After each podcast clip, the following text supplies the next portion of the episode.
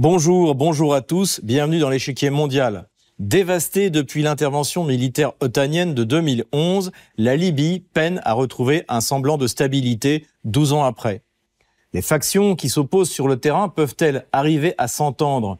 La Libye peut-elle retrouver son rôle de stabilisateur du théâtre sahélien? C'est ce que nous allons voir dans cette émission.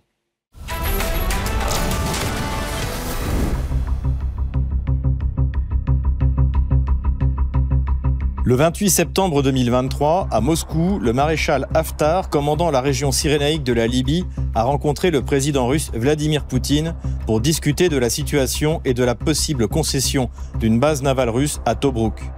Le gouvernement rival d'Union nationale basé en Tripolitaine est soutenu par la plupart des pays occidentaux. Il a entrepris d'écarter les anciens membres du clan Kadhafi ainsi que les représentants de la région cyrénaïque du processus politique. Conséquence de l'effondrement de l'État après l'intervention de l'OTAN en 2011, le pays est toujours en proie à l'instabilité politique et aux bandes armées. Il semble que le fils de l'ancien président Kadhafi, Saïf al-Islam Kadhafi, est le plus amène de se poser en conciliateur. Il recueille non seulement un large soutien auprès de la population, mais aussi auprès des tribus.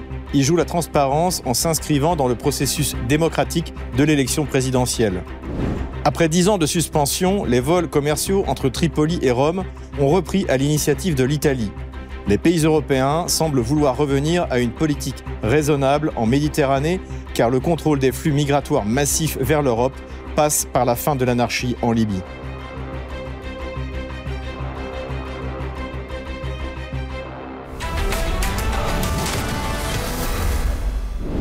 Le 19 mars 2011, interprétant radicalement la résolution 1974 de l'ONU, les pays de l'OTAN lancent contre la Libye une violente opération militaire qui aura pour conséquence la déstabilisation durable de l'unité politique du pays et de la région. Sergei Lavrov estime même que l'opération a détruit la Libye en tant que nation.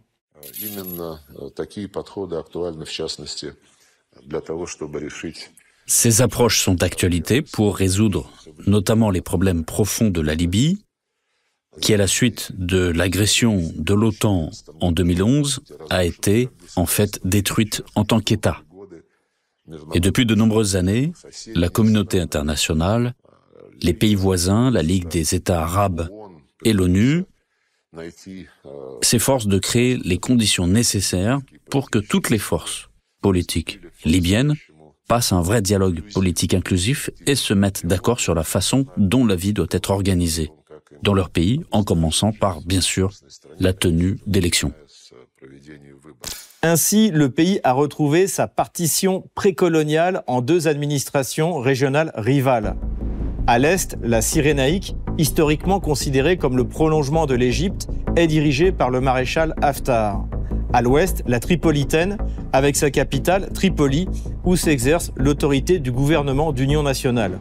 Pour l'ancien porte-parole officiel de Muammar Kadhafi, c'est l'ingérence occidentale et son soutien au gouvernement de Tripoli qui ont maintenu la division dans le pays.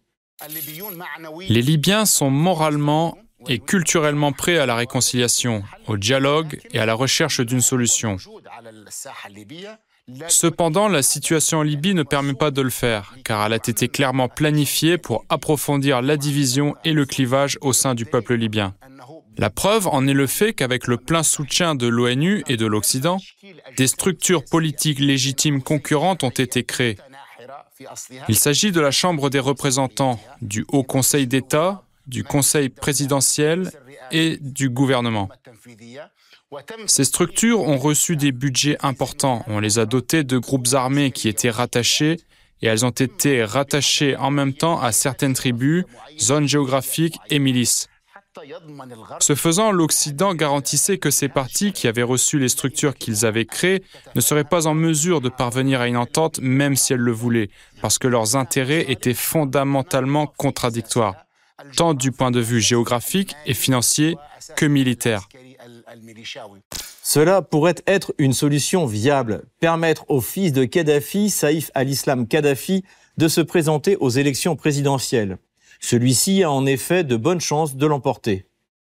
Saïf al-Islam Kadhafi, ayant une popularité absolue auprès du peuple et une position politique forte, profitant du soutien accordé à lui-même et à son gouvernement par de nombreux membres de la société libyenne, s'est annoncé, contrairement à la volonté de l'Occident et de ses pions, en Libye. L'Occident est tout simplement obligé de tenir compte de la nouvelle situation et de Saïf al-Islam Kadhafi, qui propose un programme national, de même qu'il est obligé d'accepter le fait même de son existence. Mais à mon avis, les Occidentaux essaient de gagner du temps. Ils savent que si Saïf al-Islam entre légalement et de manière transparente dans le processus de l'élection présidentielle, il la remportera par une large majorité. Il gagnera sans condition en dépassant les 51%, peut-être en obtenant les deux tiers des voix, voire plus. Douze ans après, l'intervention de l'OTAN contre Muammar Kadhafi et son assassinat apparaissent comme des fautes politiques dont les conséquences n'ont pas fini de se faire sentir. Quels que furent les défauts du régime, il permettait un développement certain de la Libye et garantissait la stabilité régionale. C'est d'ailleurs ce qu'a reconnu Antonio Tajani, le ministre des Affaires étrangères italien, en août 2023. Pour ce qui est de la Libye, de l'instabilité en Libye, il existe un autre problème, voire une erreur désastreuse. C'est l'assassinat de Kadhafi, qui n'était pas un modèle de démocratie, mais le temps de Kadhafi est fini et l'instabilité s'est répandue dans toute l'Afrique du Nord. Cette déstabilisation a eu comme conséquence des vagues successives de migrants vers l'Europe pour fuir la guerre et parce que le contrôle des flux de population venant d'Afrique subsaharienne avait disparu en même temps que l'État libyen qui l'exerçait. Issue d'origines variées dans le monde arabo-musulman, la Libye est devenue l'entonnoir de l'afflux de ces migrants vers l'Europe. Le journal Le Monde estime que 30 000 personnes ont perdu la vie en Méditerranée depuis 2014. Le pape François a pressé les dirigeants européens de trouver une solution lors de sa visite à Marseille le 22 et 23 septembre 2023. Les personnes qui risquent de se noyer lorsqu'elles sont abandonnées en mer doivent être secourues. C'est un devoir d'humanité, c'est un devoir de civilisation. La Libye est devenue une véritable pompe aspirante à migrants dont le flux ne cesse de croître. Giorgia Meloni, malgré ses promesses électorales, a dû renoncer à sa politique de réduction drastique d'arrivée de migrants, devant l'impossibilité de les bloquer au départ des côtes libyennes. Le nombre de migrants a ainsi doublé entre 2022 et 2023, atteignant 110 000 clandestins. L'échec de la politique migratoire de Giorgia Meloni. En arrivant au pouvoir, la présidente du Conseil avait promis d'endiguer les flux de migrants. Leur nombre a bondi de 103% depuis le début de l'année.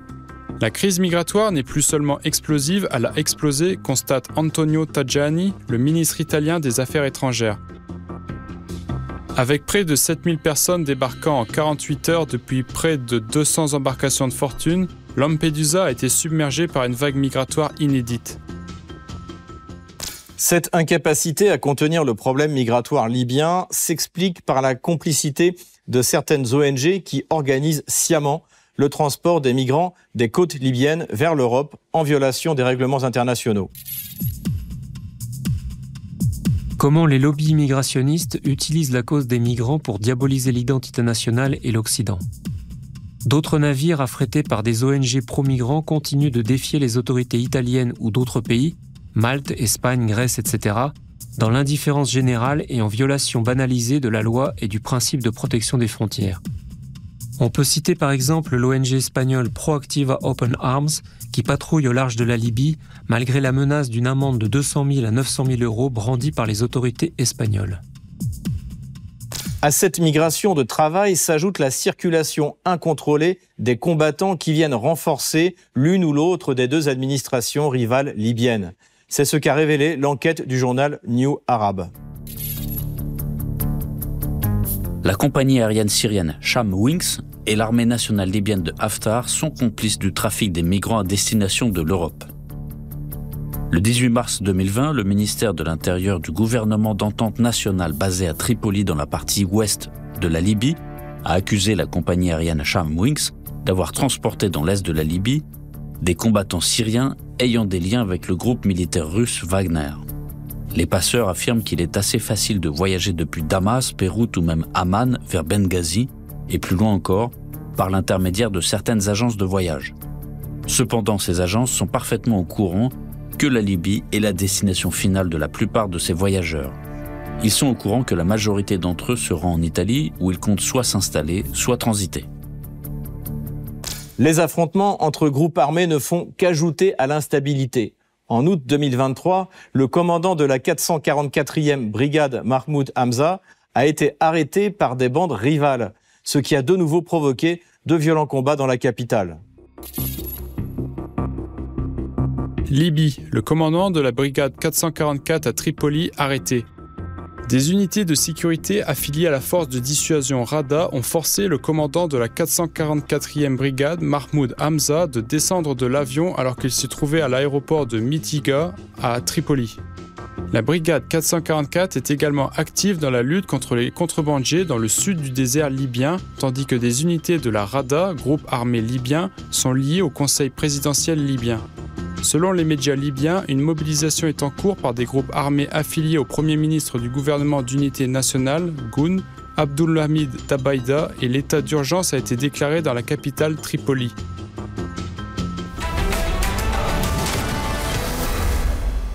Sur le plan économique, la Libye a recouvré sa capacité de production de pétrole et est redevenu le deuxième producteur du continent africain. Le pays accueille de nouveau des investisseurs étrangers.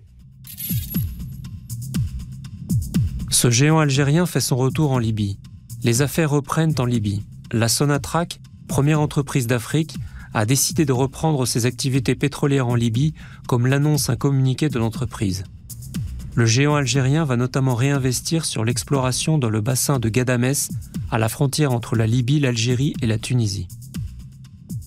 Le réchauffement des relations entre puissances autrefois hostiles au Moyen-Orient a incité également la Turquie initialement tourné vers la Tripolitaine, a recherché une solution consensuelle pour une sortie de crise. La Turquie est confrontée à un dilemme dans sa politique étrangère envers la Libye. Actuellement, la Turquie est hésitante quant à la feuille de route concernant ses futures décisions en Libye. Son dilemme consiste principalement à trouver le bon organe politique qui soit légitime et capable de proposer des solutions significatives. C'est pourquoi les intérêts turcs seront mieux servis en soutenant des élections libres et équitables en Libye, même s'il s'agit d'un objectif difficile à atteindre. L'Italie, quant à elle, souhaite renouer de bonnes relations avec son ancienne colonie, comme avait su le faire en son temps Silvio Berlusconi. La normalisation de la situation du point de vue sécuritaire permet la reprise des liaisons aériennes entre Rome et Tripoli après dix ans d'embargo décrété par l'Union européenne. Libye, reprise des vols entre Tripoli et Rome. Le gouvernement libyen d'unité nationale a annoncé lundi la reprise des vols entre Tripoli et Rome. Le gouvernement a ajouté dans un communiqué sur la plateforme Notre gouvernement que le Premier ministre Abdulhamid Bebe a embarqué à bord d'un avion d'Italian Airlines lors de son vol d'essai vers la Libye, après que les vols directs entre les deux pays ont été suspendus pendant dix ans. Bebe a noté dans des déclarations précédentes sa participation à la conférence internationale sur la migration et le développement à Rome, soulignant que la reprise des vols entre les deux pays ouvre la voie à l'ouverture de l'espace aérien avec d'autres pays.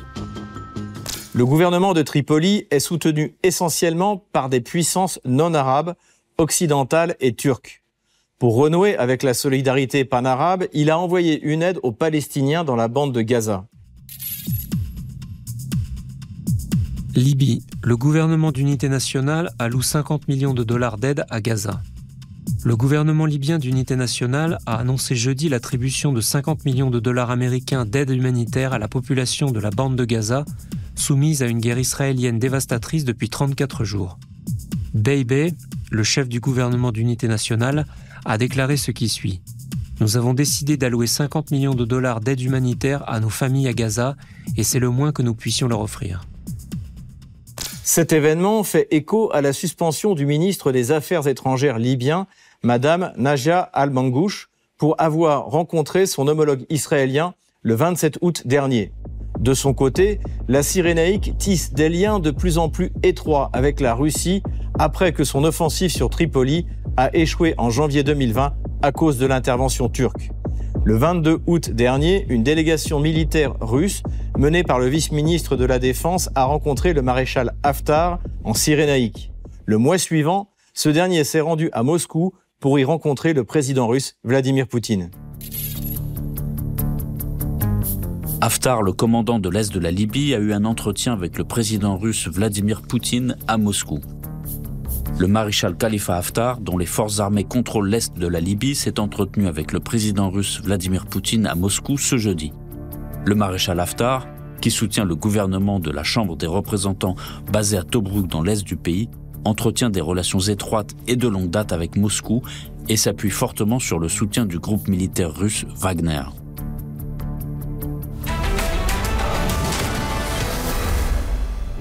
Pour aller plus loin et envisager des scénarios de sortie de crise, je reçois Bernard Lugan, spécialiste de l'histoire africaine, ancien professeur à l'école de guerre, directeur de la revue L'Afrique réelle et auteur du livre Histoire de la Libye des origines à nos jours. Bonjour Bernard Lugan. Bonjour. Pouvez-vous nous dire en guise d'introduction quelle est la situation politique exacte entre les factions de Tripolitaine et de Cyrénaïque? Mais écoutez, la situation n'a pas bougé depuis des années. Il y a grosso modo la division euh, précoloniale, parce que la Libye ne fut unique sous l'époque de Mohamed Kadhafi. Et aujourd'hui, nous en sommes revenus à la situation antérieure, c'est-à-dire avec des tripolitaines et une surénaïque. Je ne parle pas du Fezzan, qui est un cas particulier. Alors, une Cyrénaïque avec le maréchal Haftar, euh, qui est soutenu euh, par, euh, par, par l'Égypte, par les Émirats, par la Russie, et de l'autre côté, une Tripolitaine complètement émiettée et qui est portée à bout bras par, par l'OTAN, les Européens, et également par la Turquie, la Turquie qui a un rôle tout à fait particulier, dont nous parlerons peut-être tout à l'heure en fonction, en fonction de l'histoire. Donc nous avons deux Libyes, une Cyrénaïque et une tripolitaine, avec en plus un Fezzan euh, qui vient se rajouter géographiquement à l'une ou à l'autre. Et euh, la situation fait que euh, que va-t-il se passer? Allons-nous entériner cette division, en fait ce que voulaient les Anglais au lendemain du second conflit mondial, ou bien y a-t-il une possibilité de réunification? Ça c'est le cœur du problème. Y a-t-il, oui ou non, une possibilité de réunification entre euh, la Tripolitaine et la Cyrénaïque euh, Dans le cas actuel des institutions qui sont présentées, il n'y en a pas.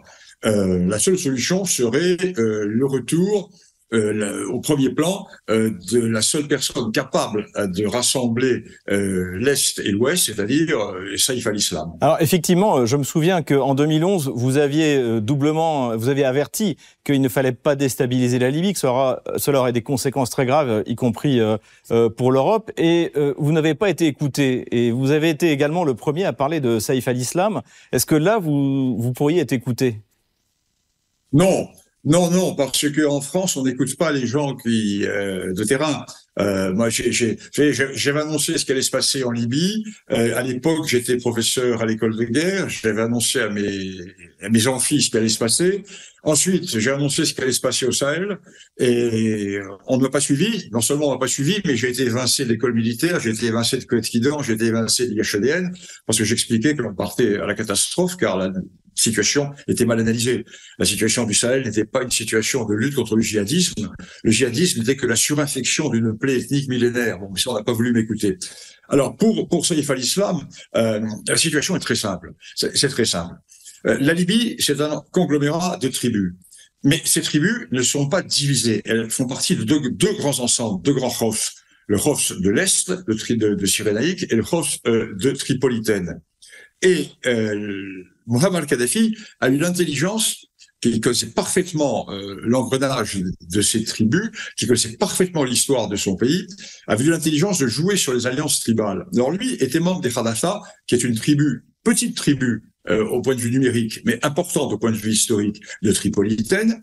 Et lorsqu'il est arrivé au pouvoir après 1973, parce qu'il n'est pas arrivé au pouvoir en 69, il est arrivé en 73, après son arrivée au pouvoir, il a compris qu'il fallait avoir une alliance avec la Cyrénaïque. Pourquoi? Parce que la Cyrénaïque était euh, la région qui avait donné la monarchie du roi Idriss autour de la tribu des Barassa, qui est une tribu considérée comme la tribu la plus noble parmi les tribus de Cyrénaïque.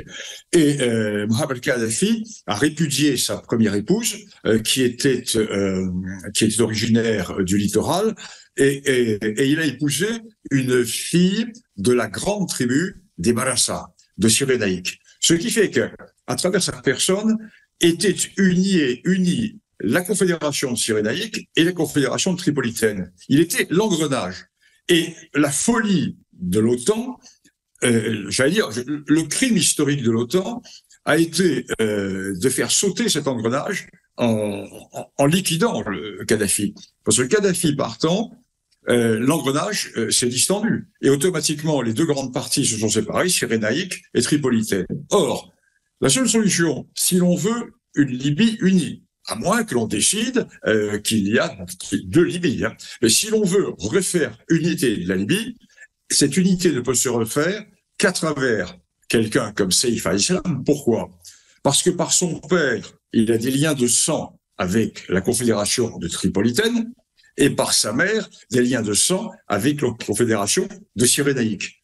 Donc, il est, si vous le voulez, encore plus légitime que son père, car son père avait des liens par le mariage, lui, il a des liens par le sang.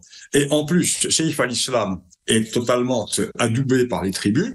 Alors, euh, il y a un choc à l'heure actuelle entre, j'allais dire, la Libye réelle, qui est la tribu euh, profonde des euh, la Libye des tribus, et le plaquage otano-turc sur la Tripolitaine, qui refuse cela avec le rôle euh, des euh, Turcs à Misrata et le rôle euh, des Occidentaux à Tripoli.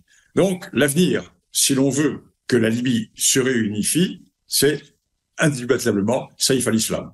Mais si, si la Turquie est contre cette réunification, si les Occidentaux sont contre, est-ce que c'est quand même réalisable? Alors la, Turquie, la Turquie a un rôle tout à fait particulier. Quand, euh, dans mon livre, je, je publie une carte.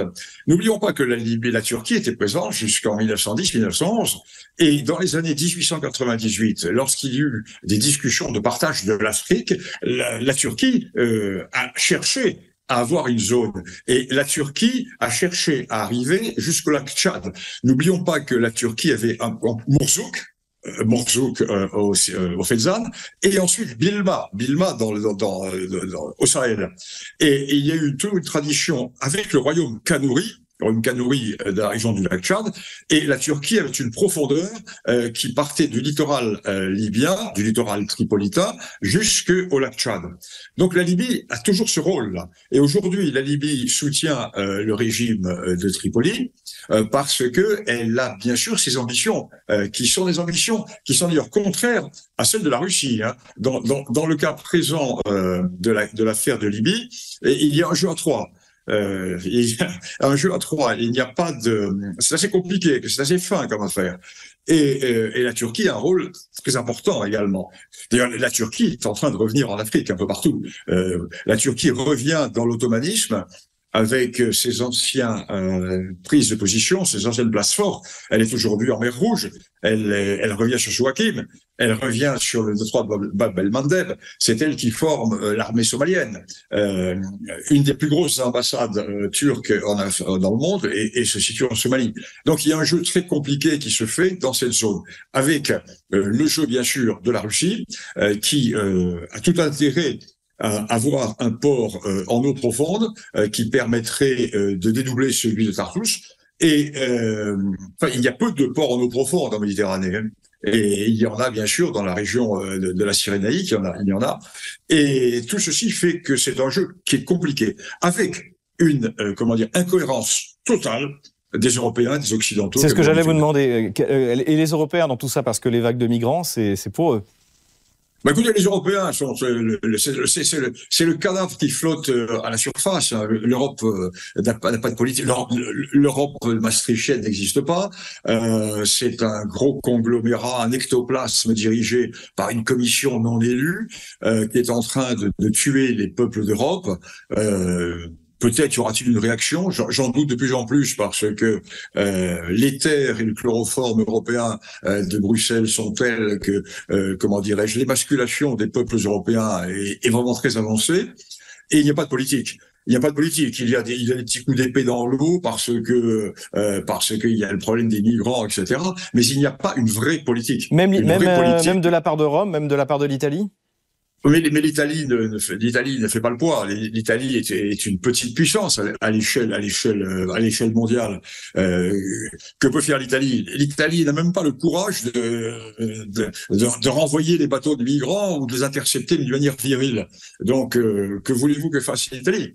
Non, euh, il y a, comment dirais-je, un, affaiblissement complet euh, de ce monde européen et un affaiblissement qui prendra peut-être fin le jour où les réalités de la situation euh, apparaîtront euh, dans les évolutions du conflit otano-russe. Dans, dans quel sens? Eh écoutez, imaginons que, l'OTAN soit incapable euh, de donner la victoire euh, à l'Ukraine. Euh, une remise en cause va apparaître parce que il y a quand même des gens en Europe et en France, un peu partout, qui, ont conscience d'être emmenés en bateau par une oligarchie anglo-saxonne qui lutte contre les intérêts de l'Europe et qui lutte contre l'intérêt de l'Europe, comme le disait le général de Gaulle. Hein, euh, de, Brest jusqu'à l'Oural et au-delà. Euh, L'Europe est là. Et ceci est terrifiant pour euh, l'oligarchie anglo-saxonne et américaine, parce que là, à ce moment-là, l'Europe serait une puissance mondiale. Merci Bernard Lugan, ce sera donc le mot de la fin. Merci. Je rappelle que vous êtes auteur du livre Histoire de la Libye, des origines à nos jours, spécialiste de l'histoire africaine, ancien professeur à l'école de guerre et directeur de la revue L'Afrique réelle.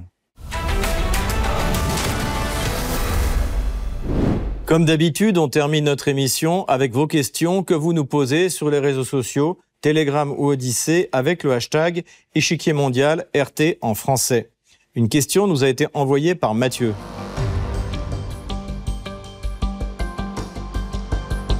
Nicolas Sarkozy va-t-il être condamné dans l'affaire libyenne? L'affaire Sarkozy-Kadhafi est une affaire à rebondissements multiples. Elle est lancée par le magazine en ligne Mediapart en mars 2012, un mois avant le premier tour de l'élection présidentielle qui verra la victoire de François Hollande. Selon les documents publiés, la campagne présidentielle de 2007 de Nicolas Sarkozy aurait été financée à hauteur de 50 millions d'euros par la Libye de Muammar Kadhafi. Aujourd'hui, aucune condamnation définitive n'a été prononcée, mais de nombreuses mises en examen contre Nicolas Sarkozy et ses proches. Merci de nous avoir suivis. Je vous donne rendez-vous la semaine prochaine pour un nouveau numéro de l'échiquier mondial. À bientôt sur RT en français.